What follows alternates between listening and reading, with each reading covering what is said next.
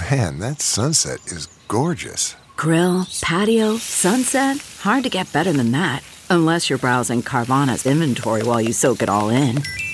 Oh, burger time. So sit back, get comfortable. Carvana's got thousands of cars under $20,000 just waiting for you. I could stay here forever. Carvana, where car buying meets comfort, meets convenience. Download the app or visit Carvana.com today. It's time for Justice Matters with former federal prosecutor and MSNBC analyst Glenn Kirschner.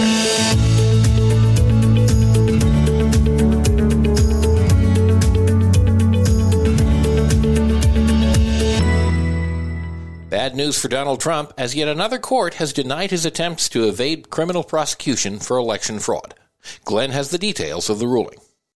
So, friends, finally, we got an opinion, a unanimous opinion from the D.C. Federal Circuit Court of Appeals. A president is not above the law. A president is not a king.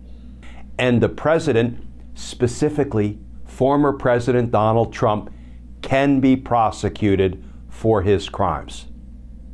Let's start with the new reporting, and then I want to take on just three short highlights from today's historic appellate court ruling. Let's start with the reporting from Politico. Headline Trump is not immune from prosecution for bid to subvert the 2020 election, appeals court rules. And that article begins Former President Donald Trump, and indeed any other former president, may be prosecuted for alleged crimes they committed while in office, a federal appeals court panel ruled Tuesday. The unanimous 57 page decision from a three judge panel of the D.C. Circuit Court of Appeals is a major win for special counsel Jack Smith, who is seeking to put Trump on trial this year on federal felony charges stemming from his efforts to overturn the 2020 election. Trump quickly vowed an appeal, which could be at the Supreme Court by Monday. This from the appellate court. Quote For the purpose of this criminal case, former President Trump has become Citizen Trump. With all of the defenses of any other criminal defendant, the D.C. Circuit judges wrote, but any executive immunity that may have protected him while he served as president no longer protects him against this prosecution. The ruling affirms U.S. District Judge Tanya Chutkan's historic conclusion that former presidents may be prosecuted for crimes they committed in office, even if those alleged crimes arguably related to their official duties. Trump had argued that former presidents could not be prosecuted for such actions without first being impeached and convicted by Congress. The pace of the appeals court's action has been closely scrutinized and, in some ways, could be as significant as the substance of the ruling. The decision Tuesday came 28 days after oral arguments slowing Smith's case and forcing a delay in Trump's scheduled March 4 trial, but leaving open the possibility that a jury could be convened to hear the case against him in Washington sometime this spring. The judges put their decision on hold only until Monday to allow Trump to ask the Supreme Court to take up the immunity fight on an emergency basis. If he does so, the decision won't take effect until the High Court acts on his request the appeals panel decreed. Trump could also ask the D.C. Circuit to rehear the case, but the panel said doing that won't delay the return of the case to Judge Chutkan, the trial judge, unless the full bench of the D.C. Circuit agrees to a rehearing, which requires a majority of the 11 active appellate judges. Next up, Glenn points out three interesting highlights from Donald Trump's appellate court ruling here on Justice Matters.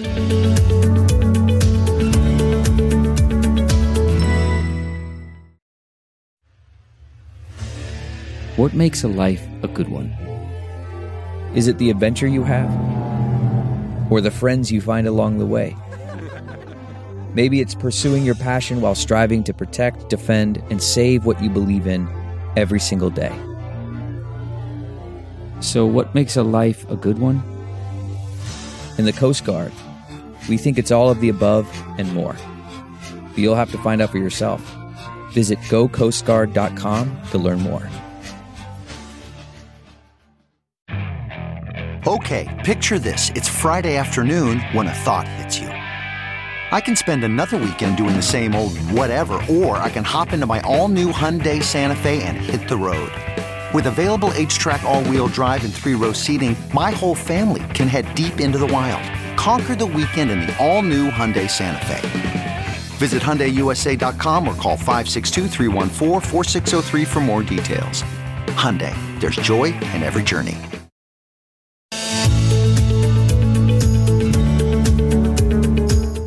D.C. appellate court has taken a page from the Constitution and loudly told Donald Trump, no immunity for you. Okay, friends, let's just take on three quick highlights from this unanimous opinion from the D.C. Federal Circuit Court of Appeals. The first comes from page 20. Under the separation of powers established in the Constitution, the President is vested with executive power, which entails the duty to take care that the laws be faithfully executed. The President has the responsibility, the obligation, the duty to take care that the laws be faithfully executed. And Donald Trump and his lawyers argued with that duty comes my right as president to violate the laws of the nation with impunity and immunity. You know, we have a term for an argument like that that somebody has the nerve to make in court. Just plain stupid. Okay, technically, that's not a legal term, but it is just plain stupid. Let's turn to the second short passage. This comes from page 41. The strongest evidence against former President Trump's claim of immunity is found in the words of the Constitution. The impeachment judgment clause provides that judgment in cases of impeachment shall not extend further than to removal from office and disqualification to hold and enjoy any office of honor, trust, or profit under the United States. But, here's the important part, friends, but the party convicted, that party in this instance would be the president, the president convicted shall nevertheless be liable and subject to indictment, trial, judgment, and punishment. The appellate court judges just sort of throw the words of the Constitution in Donald Trump's face. Hey, sport, it says right here that even if you're impeached and convicted in the Senate, you can still be criminally prosecuted. Okay, they didn't call them sport. I called them sport. But the very language of the Constitution states plainly, expressly, clearly, and inarguably that even if a president is impeached, he can still be criminally prosecuted for his crimes while in office. So, Donald Trump's arguments don't really hold water. Now, I want to back up one page to page 40, and I want to end with this short passage from the appellate court's opinion. We cannot accept former President Trump's claim that a president has unbounded authority to commit crimes that would neutralize the most fundamental check on executive power the recognition and implementation of election results nor can we sanction his, Trump's, apparent contention that the executive, the president, has carte blanche to violate the rights of individual citizens to vote and to have their votes count. At bottom, former President Trump's stance would collapse our system of separation of powers by placing the president beyond the reach of all three branches. You know, friends, there is not even the tiniest crack of daylight in the legal reasoning of this 57 page unanimous appellate court opinion, not a single crack into which Donald Trump can wiggle to try to convince the Supreme Court to just just disregard it. Just throw the whole thing out. Just put me above the law. So today was a good day, a very good day for the rule of law, but we all know we're not out of the woods yet because the Supreme Court will still have the opportunity to accept this case for review and then delay, delay, delay Donald Trump's ultimate day of reckoning. But the Supreme Court should refuse to accept this case for review. The Constitution itself says a president can be criminally prosecuted even if he is impeached by the House and convicted in a Senate trial on those articles of impeachment. Even then, he can still be criminally prosecuted.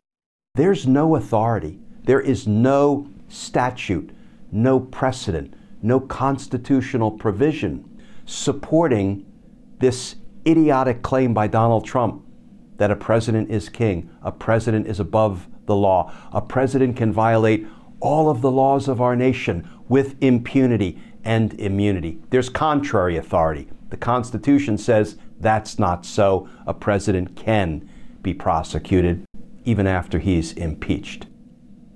So the Supreme Court should refuse to accept this case for review, should return it to Judge Chutkan promptly so we can get this trial back on track, so we can get this justice show on the road. Because justice matters. Friends, as always, please stay safe, please stay tuned, and I look forward to talking with you all again tomorrow. For more on Glenn, go to Glenn Kirschner2 on Twitter, Facebook, Instagram, and YouTube. This is Justice Matters.